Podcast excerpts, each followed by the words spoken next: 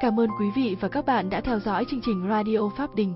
Hôm nay chúng tôi xin trân trọng giới thiệu tới quý vị và các bạn nội dung Khi niềm tin đặt không đúng chỗ của tác giả Lâm Thanh. Sau đây là nội dung chi tiết. Vì có mối quan hệ thân thiết với các bị cáo, những người bị hại, không ngờ mình lại sập bẫy lừa của những đối tượng ham chơi, lời làm, không chỉ mất tiền, mà họ còn mất cả niềm tin với những người thân.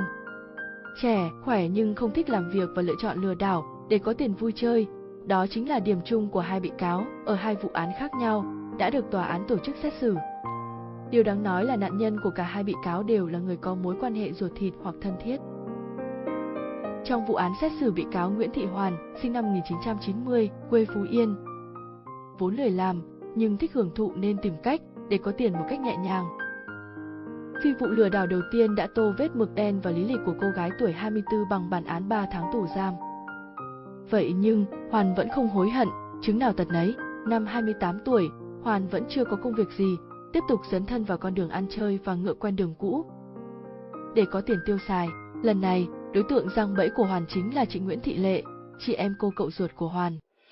Khoảng giữa năm 2016, Hoàn thường xuyên liên lạc, gặp gỡ chị Lệ. Trong lúc trò chuyện, Hoàn giả vờ vô tình tâm sự về việc sau khi chấp hành án xong, đã nhờ một số người quen giúp đổi tên và tự nhận mình có khả năng xin được việc tại tòa án.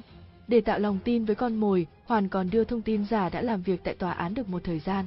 Đồng thời, y đăng lên mạng xã hội Facebook hình ảnh và nội dung liên quan để chứng minh.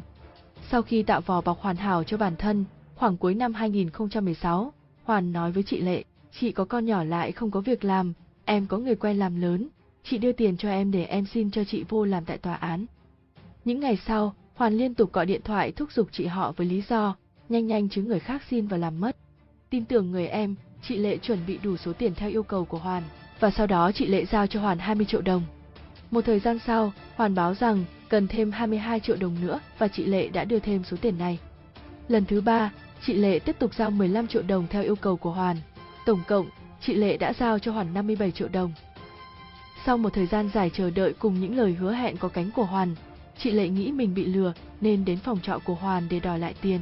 Tại đây, Hoàn ủ rũ thừa nhận đã tiêu xài hết 57 triệu vào mục đích cá nhân. Tại phiên tòa, chị Lệ buồn rầu chia sẻ, tôi tin tưởng Hoàn là em mình, hơn nữa, Hoàn cũng hiểu rõ hoàn cảnh khó khăn của tôi khi đang nuôi con nhỏ. Tôi chưa bao giờ nghĩ đến chuyện Hoàn sẽ lừa mình, vậy mà. Giọng chị buồn thiêu. Thôi thì, chuyện cũng đã rồi, tôi chỉ mong Hoàn trả lại tiền cho tôi vì tiền đó là tiền tôi vay mượn, giờ mà không có tiền trả cho mọi người, tôi không biết phải xoay sở làm sao.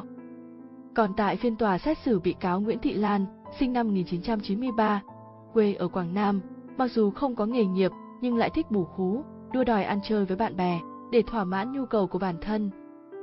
Lan vay của người này, mượn của người kia, đến khi bị đòi nợ, Lan liền nảy sinh ý định liên lạc với những người quen và hẹn tâm sự nhằm mục đích chiếm đoạt tài sản. Con mồi đầu tiên của Lan là anh Trần Anh Tuấn, người em bà con bên chồng. Sau khi rủ anh Tuấn ra qua chơi, Lan giả vờ mượn xe máy của bị hại để đi công việc rồi mang đi cầm cố vay 3 triệu đồng. Theo kết luận định giá, chiếc xe này trị giá 9,5 triệu đồng.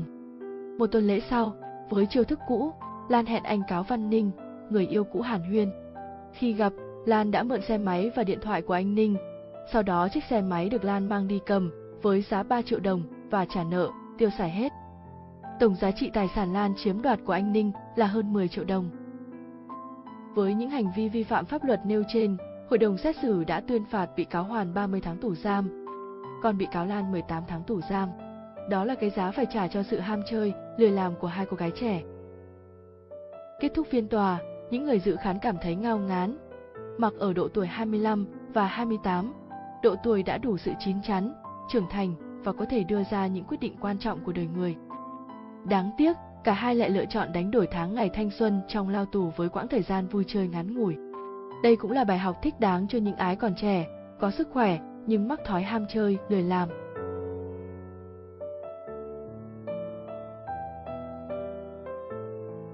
Quý vị và các bạn vừa nghe chương trình Radio Pháp Đình do báo Cùng lý thực hiện. Cảm ơn quý vị và các bạn đã quan tâm theo dõi chương trình.